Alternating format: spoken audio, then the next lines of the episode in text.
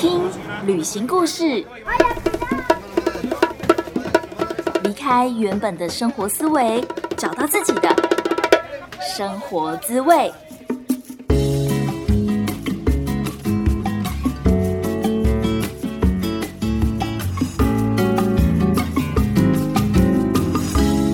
欢迎来到贾斯敏游牧生活第十三集，我是 Jasmine。你的梦想是环游世界吗？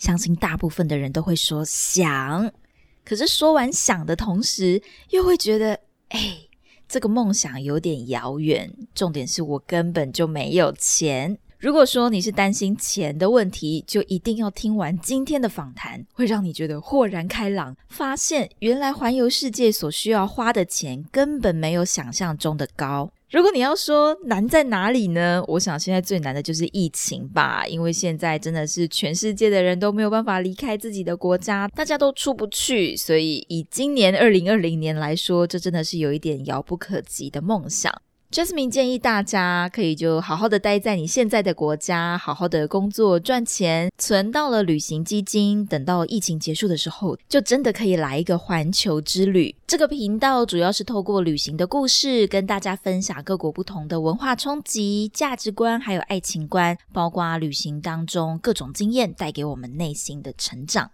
在你听节目的同时，也邀请你到 Apple Podcast 上面帮我打新评分，留言告诉我你听节目的感觉，或者是你想要再听什么样的主题，然后把这集节目分享给想要环游世界的朋友。我会认真的记住每一位听众的留言，再继续做出更好的节目。最新的一则留言是 Ocean 六二七写的。他给了五颗星，他说是让人舒服的声音，陪伴我漫长的通勤时间。喜欢你的声音，口条很清晰又充满自信。谢谢欧神的留言，Jasmine 也很高兴自己有能力可以透过声音来陪伴大家。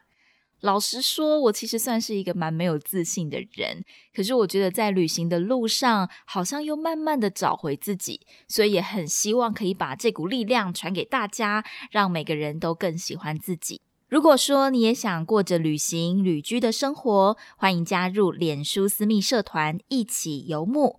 虽然说这个社团还是一个 baby 社团，才刚刚成立，成员不多，可是里面的成员大家都住在世界各地，很喜欢旅行。我们会在里面分享如何一边旅行一边工作，还有各国的旅居资讯。我也会分享关于线上华语教师的经验。社团的连结就放在描述栏位，欢迎想要环游世界的朋友一起游牧。今天的来宾叫做达叔，豁达的达，鼠鼠的鼠。其实他不老啦，这只是一个他的绰号。那我跟达叔其实一开始有一点像是网友。去年我在墨西哥的时候，听说有一个正在环球旅行的台湾人，他玩到了墨西哥。因为在墨西哥的台湾人真的很少，所以那时候就很想要跟他碰个面啊。在 FB 跟他联络上了以后呢，才知道他已经玩到美国了。但是我们也聊到那个时候，我即将要去古巴，可是其实我还没有准备好太多的功课，我没有查太多的资料。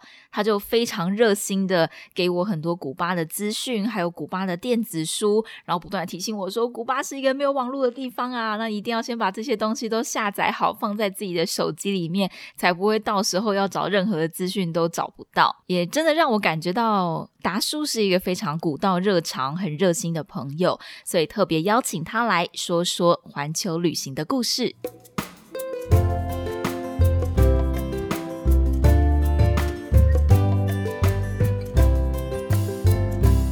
我记得我小的时候，毕业纪念册上面的那个我的梦想就是写着环游世界，而我们今天的来宾呢？他的这个梦想就在他三十岁的时候就完成了，让我们一起掌声欢迎达叔。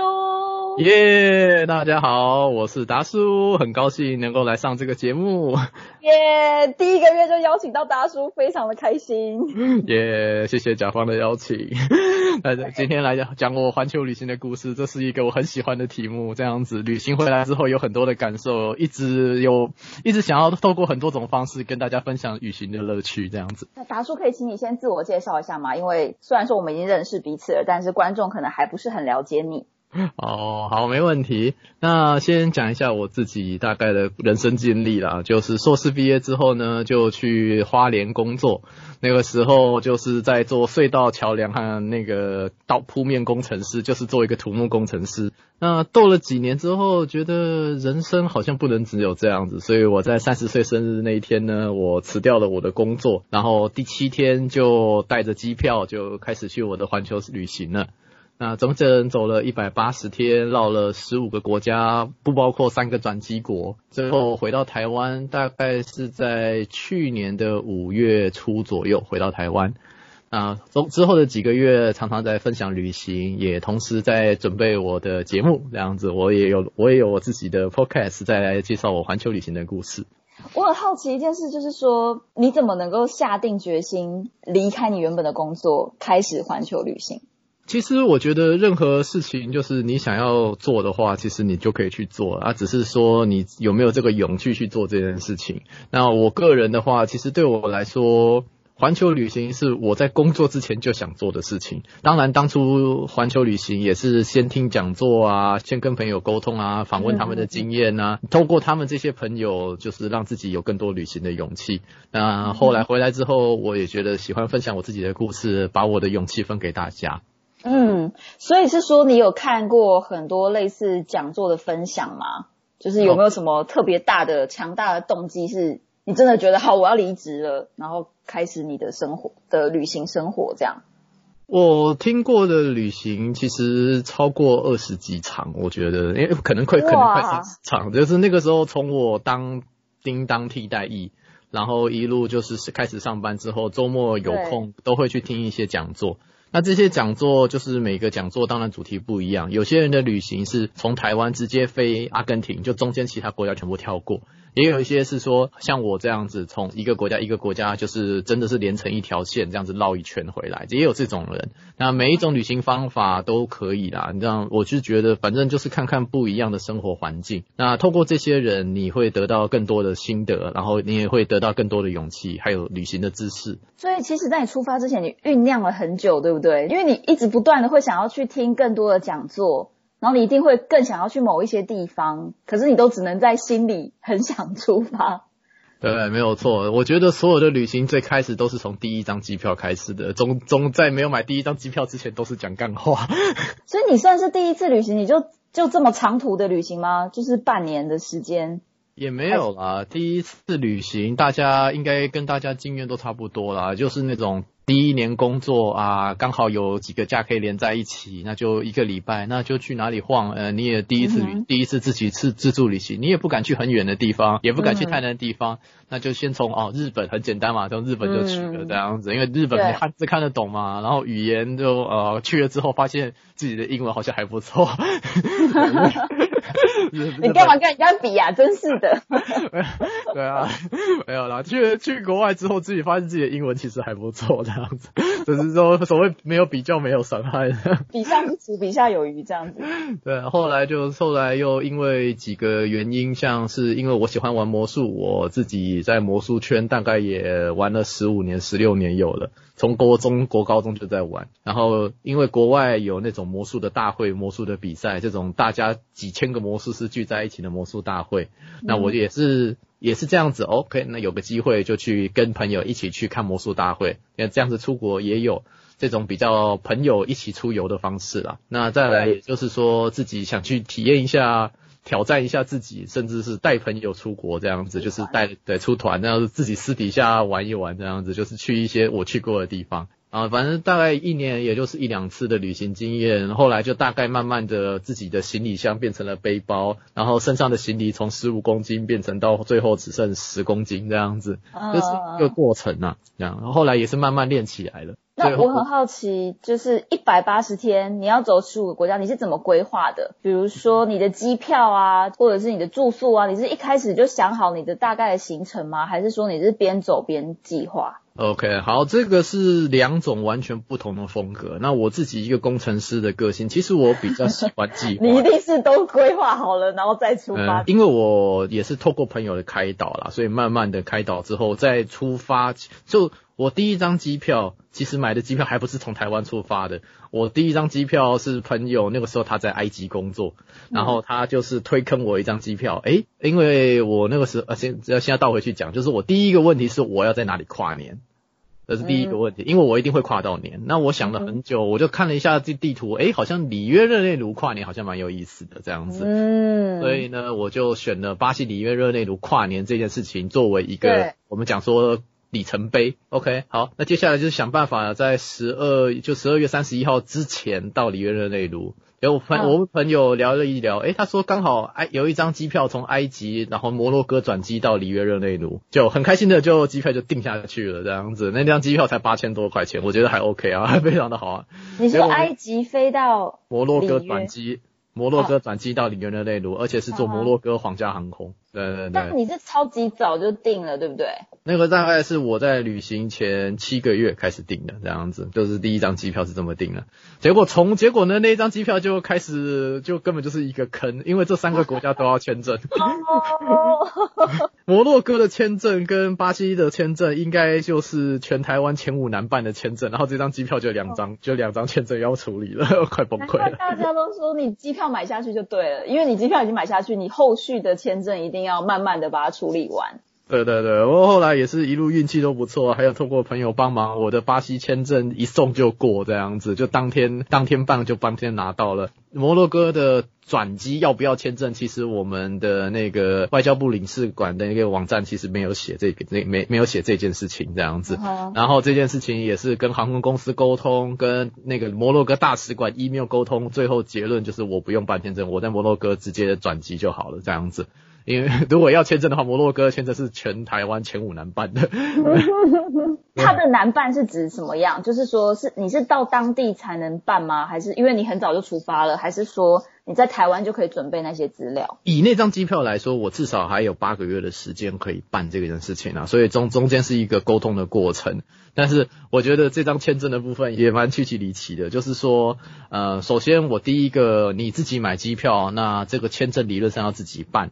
那我就是摩洛哥签证，他跟你讲，网络上跟你讲说要怎么办呢？我就一路上查了一下，他说台湾没有办事处，所以你要把你的文件全部寄到日本，寄到日本的摩洛哥大使馆，然后摩洛哥大使馆会回你一张。Email 这封 email 印出来，然后带去给机场，然后机场会把你带到小房间里面审问个三五个小时之后，你就可以进摩洛哥了。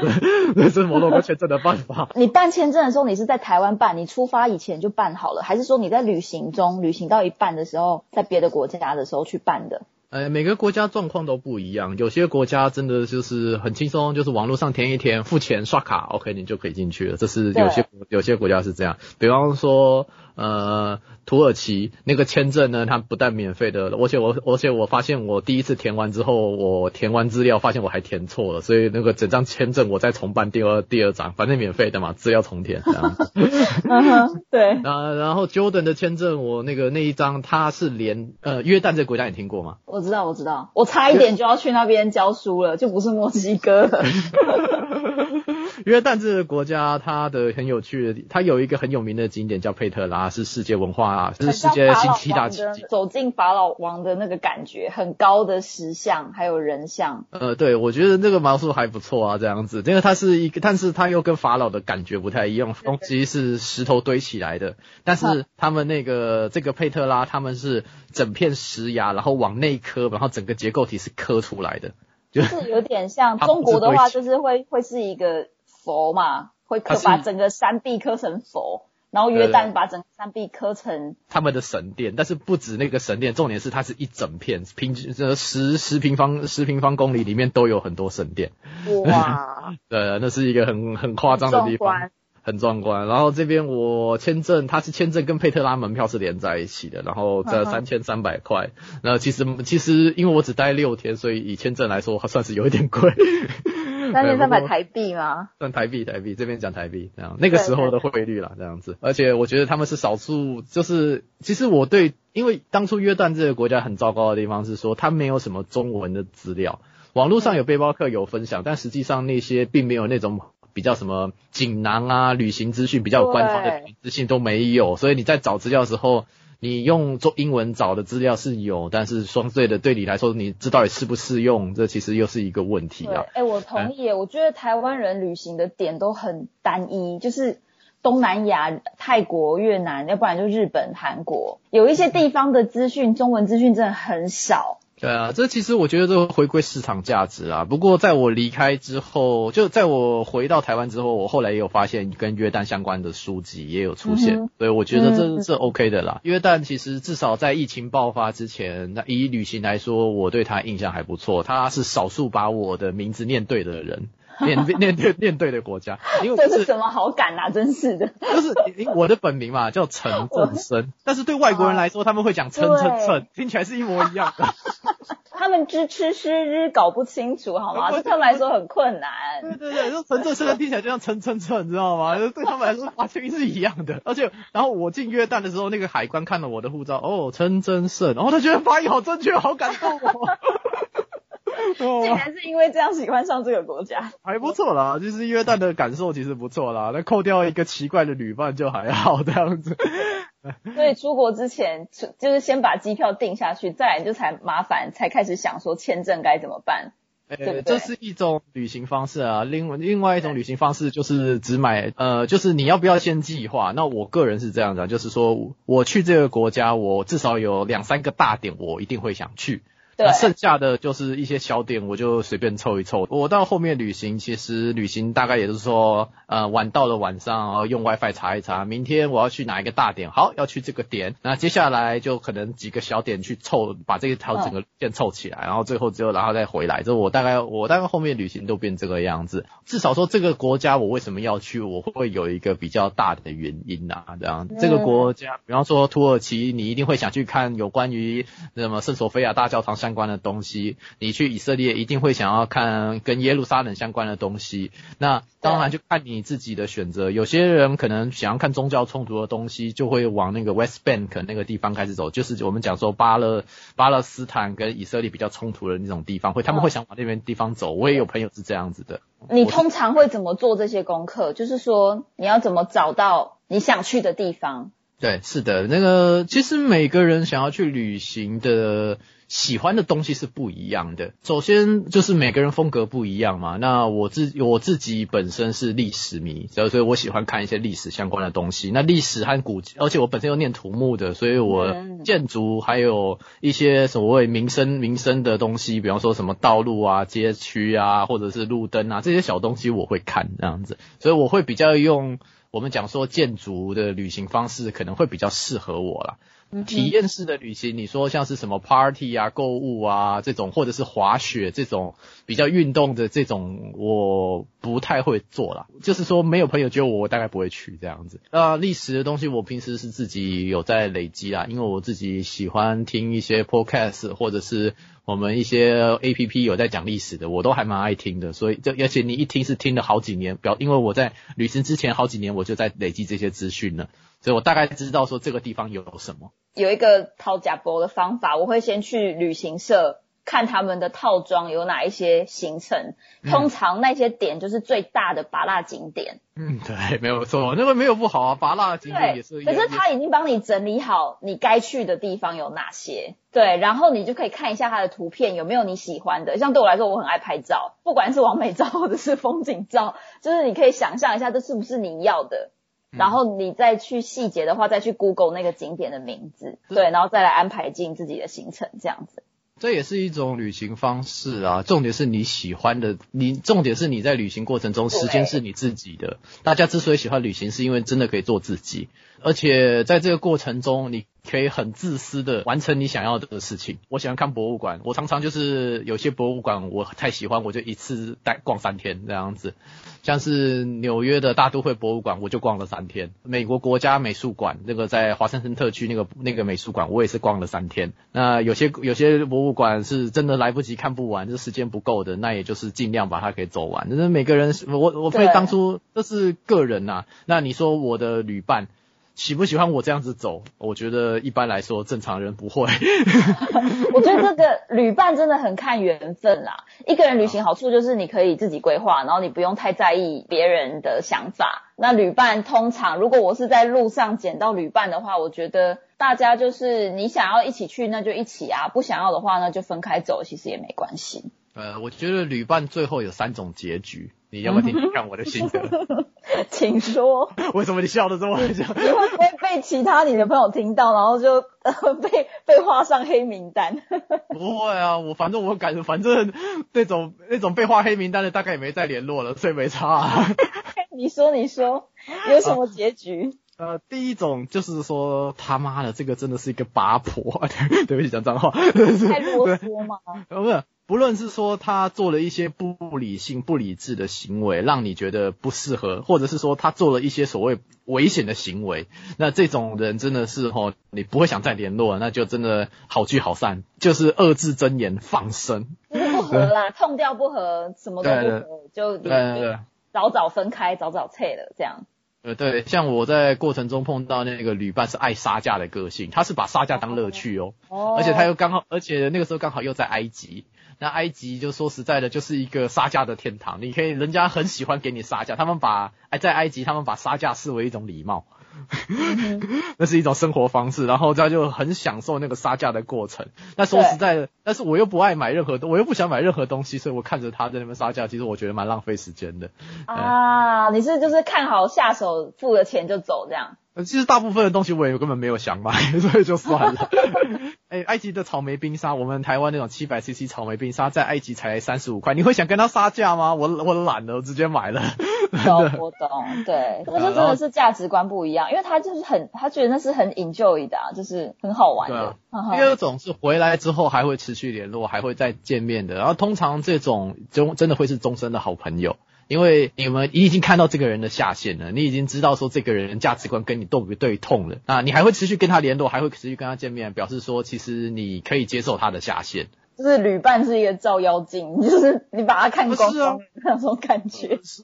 是是啊，你会知道这个人生活习惯就是这样啊。对，对啊，哎，上班是一个形，上班是一个形象哦，在家在家跟那个朋友面前是另外形象。那旅行那个时候真的是一个照妖镜，你真的你人家是怎么样，你真的你会知道啊。然后第三个呢？第三个就是你想见但是见不到的人，然后，这是第三种。这讲起来好感伤哦，你在作诗吗？没有没有，是真的有啦。有些像我，有些像我在秘鲁的时候，我碰到一个女孩子啊，觉得当时聊天是真的感受很棒，这样子就是跟她聊起来，你会觉得那种呃，你会跟她很对痛的感觉。但是你，但是你知道说你明天第二天就有飞机要飞出去了，你你可能这个人再也见不到了。这种旅这种人就会觉得很可惜。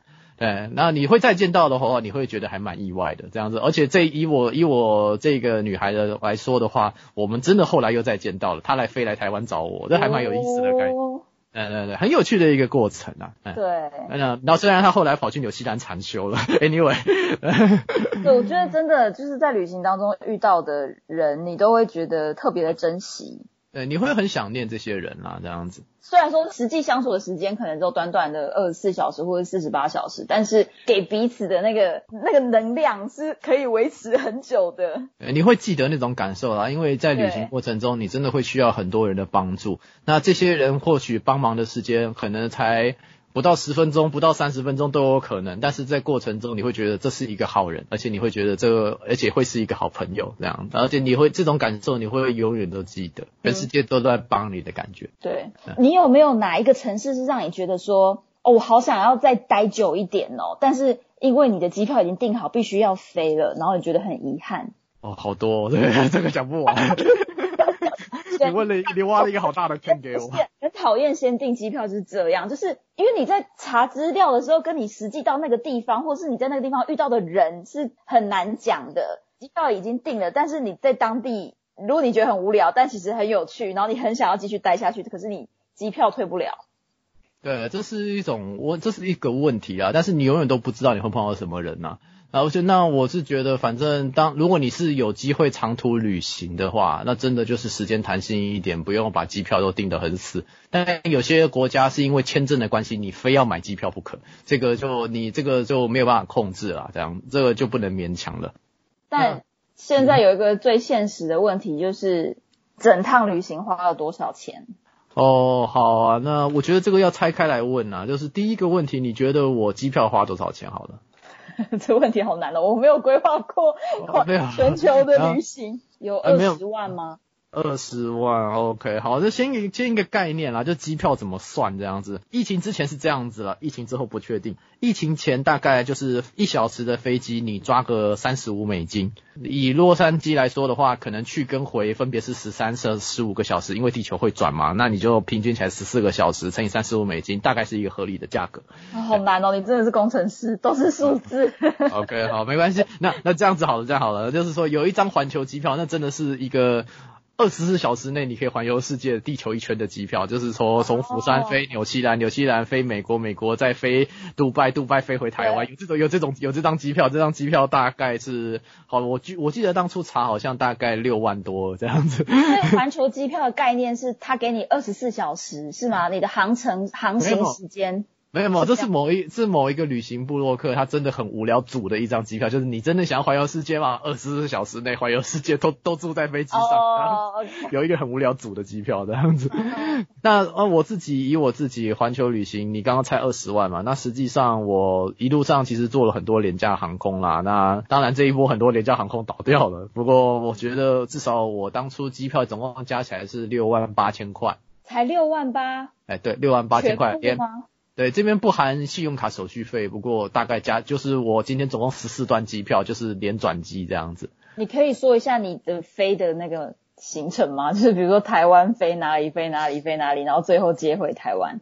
OK，好的，从这个有点长，大概接下来十分钟大概都是我的，都要我要念完。我先从台湾到新加坡转机，九个小时后我飞印度勒克瑙，勒克瑙开始勒克瑙，然后开始在那边待了二十天之后，在印度待了二十天，然后从印度德里坐，然后坐飞机到杜拜转机到约旦，约旦开始玩玩玩，然后玩完以色列，从特拉维夫飞出来，因为我捡到一张便宜的机票，我就去土耳其待了五天之后，又从土耳其飞到埃及，叫做一个地方叫做达哈布那个地方。那达哈布是那个红海很有名的潜水点，潜潜水点，那个真的是终身难忘的潜水点，好棒哦，这样。对，然后再来是，然后一路到，然后到开罗，沿着尼罗河南下北上之后，从开罗飞到从，然后在摩洛哥转机到巴西里约热内卢，在里约热内卢待了十天，办完玻利维亚签证之后，从那个第二大城圣保罗那个地方飞到玻利维亚，玻利维亚 San Cruz。那这个 San Cruz 一路接下来就是往南走走走走走，然后这个都都没有飞机，然后先走到先坐车到智利，在智利的沙漠里面过了很痛苦的三天，然后好不容易到了秘，然后到了秘鲁，我觉得秘鲁真的是一个好棒的观光国家，在那边整整待了一个月。接下来又进亚马逊河，亚马逊河在那边过境进哥伦比亚，那边在亚马逊河里面过境。从秘鲁首都利马到那个呃哥伦比亚吗？哥不是不是 Equito，就是哥伦，这是马亚马逊河，但是它是秘鲁侧，就是秘鲁的对对对，秘鲁侧很多死藤水那边在那边，对不对？对对对，在那边有死藤水。对，要进亚马逊河这个亚马逊河城市，你必须要飞飞机，没有别的方法。然后我从亚马逊河这边到哥伦比亚之后，然后拉蒂西亚这个地方之后，再又飞出去，又飞出亚马逊河，飞到了呃波哥大，他们的首都，哥伦比亚首都。那波哥大去麦德林绕了回来之后，又从波哥大飞到古巴，三月十四号找我的找我们台湾相约，三月十哎三月十九号在古巴见。古呃古巴待了一个礼拜之后，先飞到坎昆，坎昆再飞墨城，墨城呃刚好都没碰到，可惜这样子。对对对，我们刚好错过。对对对，然后墨城之后再飞迈阿密，迈阿密待了，因为我那个因在飞迈阿密，迈阿密再飞巴蒂摩尔，就是那个美国的巴蒂摩尔，然后接下来就在华盛顿跟朋友待了一下之后，去费城，去那个纽约，然后呃最后就从纽约飞回台湾，这是我整趟旅行大概是这么走。哇，给你一个掌声啊！好优秀哦！你真的在出发前你就已经把这一整趟都规划好了吗？我的飞机机票我买到玻利维亚，玻利维亚后面都是我觉得沿路买的这样子。啊，OK，到玻利维亚的时候，你已经旅行了大概那个时候对，大概一半，前面一半机票是买好的，后面一半机票是路上边走边买的，然后有些机票甚至是出发前三天才买的。后来就比较边走边看，但是前面三个月你可能几乎都已经规划好了。应该说机票订好了，但是你住宿住哪里，旅行要怎么走，其实都还没有定。对，每个状况都不太一样啦。那每个国家其实都多多少少可以讲一讲。那我之后自己做节目，大概也会花很多时间讲每个国家的生活，因为我在外面办旅行讲座，人家常常邀请我，诶，给你两个小时、三个小时讲环球旅行的故事。但说实在的，你真的要讲，我最近光是做以色列的节目，我光以色列这个国家，我只待七天，我三个小时我就讲不完了。达叔也有一个 podcast 的节目，你要不要打个广告一下？啊、我的我的 podcast 节目叫故事青旅，因为我很喜欢那种一群人在青年旅社里面互相分享故事的感觉，所以我想要，所以呢，我这个节目就是故事青旅，叫做 Story in the Hostel，Instagram 上也找得到。那最近就除了我自己的以色列节目，这因为以色列快要结束了，那最近想要做土耳其。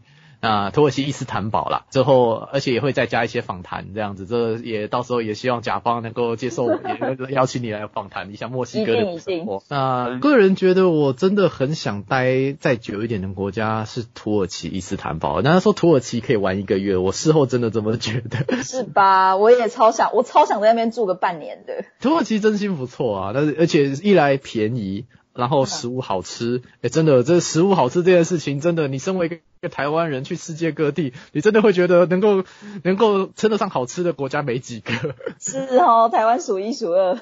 真的，土耳其够资格啊，够资格跟来来跟台湾比啊。然后其次的，有什么故事吗？会让你就是你为什么会想要待久一点？你喜欢猫吗？算喜欢，对，算喜欢。呃，这土耳其的呃伊斯坦堡的猫跟一般人跟一般我们知道那种野猫感觉不太一样，他们的猫比较像是城市里的居民，里面有几千只猫在那个伊斯坦堡这个城市里，面到是像猴处乱逛。头那样吗？对对对，然后猫都很很爱干净啊，然后你也可以摸摸它，也可以撒娇，然后是然后到处都有猫这样。你有去过猴童吗？猴童有啊，对啊，有的类似那种类似那种感觉，但是猴童太商业化了。那个猫在伊斯坦堡的猫是真的是那种它是生活的一部分。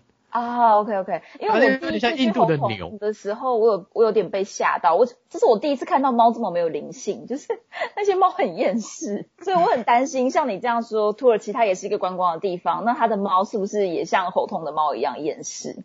没有了，他们没有厌世啊，他们就是哎、那个没事就会有商家去喂他们食物啊，然后就活得很开心，想去哪就去哪逛，浪费在那边浪费生命。这个猫的生活还 还蛮惬意的。这个猫的生活太特别，这种城市跟猫之间的关系，所以甚至有一个电影叫纪录片专门介绍土耳其伊斯坦堡的猫，叫做《爱猫之都》，很有趣。啊，嗯 我很我很多朋友都是爱猫人士，而且他们是养两只猫、三只猫的。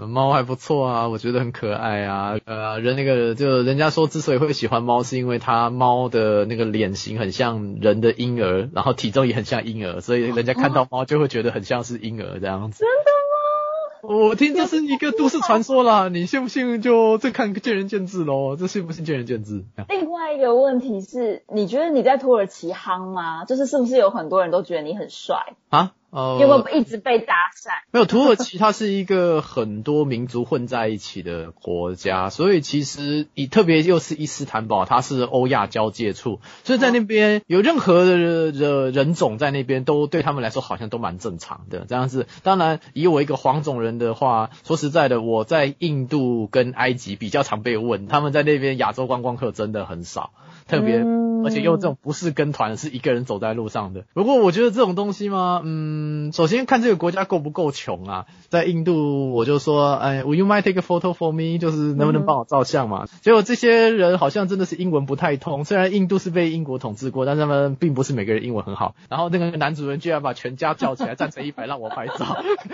真的是我帮他们全家拍好成家好福。哦，他们是没有拍过照吧？是吗？对对对，开心。呃，对对对，就觉得惊叹号加问号。你在帮我照相，不是说全家给我照相了？好像来怪怪的。他是专业的当地人。然后那个也有很多小孩子看到我，哦，Jackie Chan，Jackie Chan，他们只认识成龙，你知道吗？我哪里像成龙的？对对对。对 他们来说都一样啦，亚洲人长得都一样。嗯，对吗？然后蛮有趣的啦，这也是一个蛮有趣的过程。这样子，他们也很喜欢中文字。就是我一路上哈，我常常觉得说，是不是要准备一些礼物啊，给那个在地喜欢的朋友啊？所以我一开始想说，我要不要拿带着色纸，然后去。就是折纸折给人家这样子，然后后来我发现根本不用这么麻烦。我觉得后来我觉得最棒的礼物是什么？来问一下，叫什么名字？Barbara。OK，好，Barbara。那我就 Barbara 写在写在一个小小的便条上面，用先用英文写一行，然后再用中文字写巴布拉吗？啊，叫芭芭拉，就中文嘛，中文就写嘛，然后就写这个小小啊，这是你的中文名字哦，他们超喜欢的，他们超吃这一套。那你出发的时候，你能够透露你大概准备了多少钱出发吗？就是你整的预算大概有多少？哦，对哈，刚刚好像忘了回答。接下来讲那个住宿的部分，住宿其实各国的物价都不太一样。那我自己是住青年旅社啦，所以都不不是那种很少那种住的很高级的地方，除非是说像里约热内卢，那当时又刚好跨年。又是很贵的一个地方，所以就真的是那一个晚上大概是一千二、一千三也跑不掉。我在南美洲待了三个半月，很少超过三百块的。再来是呃美国纽约也比较贵啦，那三十五美金跑不掉这样子。啊，总而言之住宿大概是这样子抓，然后因为也是有的时候也睡车上，所以也没有花到很多。那一路我也甚至住过八九十块的青年旅社，那个在印度是存在的。再来吃的部分，我个人就是不不一定要像我吃的这么省啊。那我是觉得是说，呃，在地的小吃我都愿意体会。那一些除非是今天是跟朋友吃饭，否则我大部分不会吃的会比较节省一点。就是你人生就是完全在挑战你人生的下限。因为我第一个去的国家其实算是印度啦，新加坡不算的话，新加坡九个小时不算的话，那去过印度之后，你人生的下限就从此下修了。你你会发现，你人可以活着，也可以用很那种很省的方式都可以活这样子。所以说。我的这个数字并不代表说每个人都可以做得到，那只是说我觉得这样子是可以的。然后我一路上，我我有记一个很细的明细，就是我记账记得很很细这样子。我那个我总共连我银行的手续费都算进去，还有我的保险都算进去。唯一不加的是我在美国买的新手机，那其他加上去大概是三十二万，再加上我因为飞机被取消，所以保险有理赔，所以又理赔了五千，所以应该三十一点五万吧。第二个数字只是说我一路上旅行，我觉得可以接受这个，我觉得可以接受的生活方式，最后三十二万，有没有人可以更低？当然有啦，也也有的什么十万环游世界，这一定有，但是就看你要去哪个国家呀，想要去怎么走啊，这个每个人想法不一样。对我当初估预算，其实我估的方法也蛮也蛮简单的，就是像我有一对朋友，他们是兄我学弟妹，然后他们就是那种蜜，就是那种大学大学情侣结婚，结婚之后就去度蜜月。然后他们就说两个人环球世界一年花了一百二十万，那我觉得这也数字也不错啦，这样子。一个人吗？呃，这么两个人加起来一百二十万，那一个人六十万啊，一个人六十万，跟你也差不多，他们是还一年，你是还半年。对，但是他去了一些什么阿根廷啊，然后复活岛啊那些东西，就确实那些点其实算是比较高单价的地方。而且我欧洲我只有去土耳其，所以欧洲我没有待很久啦，那就。可是你也去了，像是纽约、美国这些迈阿密这些都超贵的啊。对啊，这超贵的，完全不便宜，尤其以色列跟约旦也很贵啊。对啊，就是在这些国家是贵的啦，相对贵啦，但是就我觉得贵一定还有更贵啦，这样子。这个以色那个以色列，你现在看麦当劳一套多少钱？相机宝套餐，二四九。啊，二四九，你是台币吗？对，台币，台币。你你太看不起以色列了，要不要再往上猜。三九九。三九九，你还是看不起以色列。以色列这么贵，四九九。呃呃，差不多四百四百五吧，但以当时的汇率来说，大概四百五。像七宝套餐，然后我朋友去那边坐计程车，那个计程车呃六分钟，你猜以色列计程车六分钟多少钱？猜猜看。我靠，我刚刚相机宝都这个价了，计程车一千二。一千二，呃呃没没那么贵啊，六分六分钟大概七百台币吧，还是很贵。一百可以从市台北市中心搭到淡水了吧？对啊，我就我靠。对啊。呃，只能说贫穷限制了我的想象。的，对啊，我那个一路我在路上还有碰到一些德德国的朋友，哎呦，如果真的那他们也说啊，哦，以色列真的居然比居然比他们国家还贵。对啊，其实我记得德国的消费应该是还好，如果以就是生活的东西来说的话。因为跟台湾其实好像就比台湾贵一点，差不多，或是跟比台北贵一些些这样，但是没有到很贵。在旅行过程中碰到很多德国的朋友。而且我觉得德国人，你这些旅行者来自德国的旅行者，你会觉得说跟他们讲话言之有物，有问题他们会很居心民意的分享他们的经验，跟你分享说你的问题该怎么解决，不论是签证啊，或是买机买票啊，买机票啊，因为在说实在的，在南美洲很多的流程很不方便，他你没办法用，有的时候你没办法用现金，有的时候你得用信用卡什么的，你会卡很卡很多关，那透过这些德国旅行者。脑袋比较清楚的人，就通常会有不错的答案。各国民情不一样，但是如果你碰到的，比方说纽西兰来的、澳洲来的、加拿大来的，哦，什么都好，真的，真的，我觉得这些好。对，这他们真的确实这些国家的人比较好相处。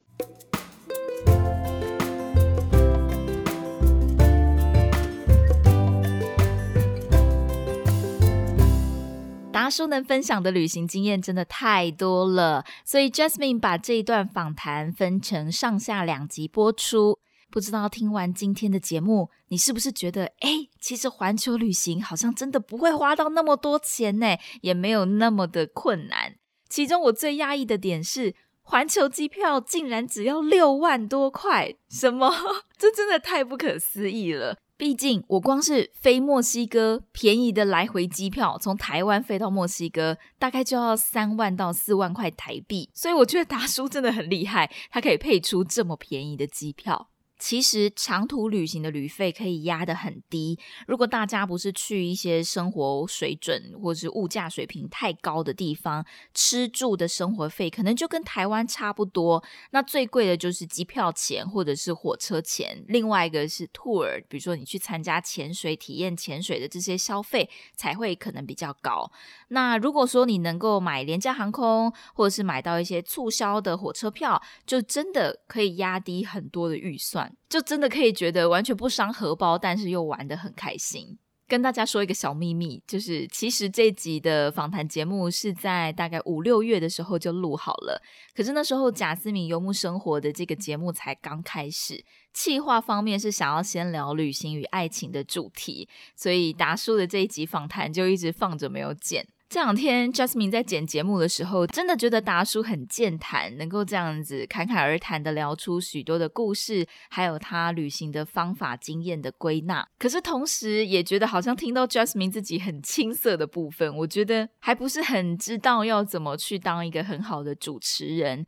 尤其因为我们是用电话的方式在录音，看不到对方的脸，所以就常常有抢话的情形发生。希望没有造成大家在听觉上太多的。负担。我知道听我的节目的听众朋友们也有很多人自己本身就是一个创作者，所以特别想要跟大家分享一下我们这种在制作节目的心路历程。其实达叔他也是一个非常用心的创作者，他的 Pockets 频道叫做故事青旅，我会把这个节目的连接放在描述栏，有兴趣的朋友可以去听听看哦。好啦，今天的节目就聊到这边。如果你想要继续听旅行故事，可以在 Apple Podcast、Sound On 或是 Spotify 等平台订阅我的声音。如果说你想要看到更多墨西哥的生活照，欢迎 follow 我的 Facebook 或者是 Instagram，只要搜寻贾思敏。甲是甲乙丙丁戊的甲，不是姓氏的那个甲哦。思敏是思考敏捷的思敏，或者是搜寻账号 Just Journey 一一五 J A S J O U R N E Y 数字一一五就可以找到我喽。不知道你现在在哪里？很谢谢老天爷给我们这个缘分，让你听到了我的声音，也非常谢谢你花时间听完今天的节目。感谢你的收听，Thank you, glasses。我们下次见，See you, adios，拜拜。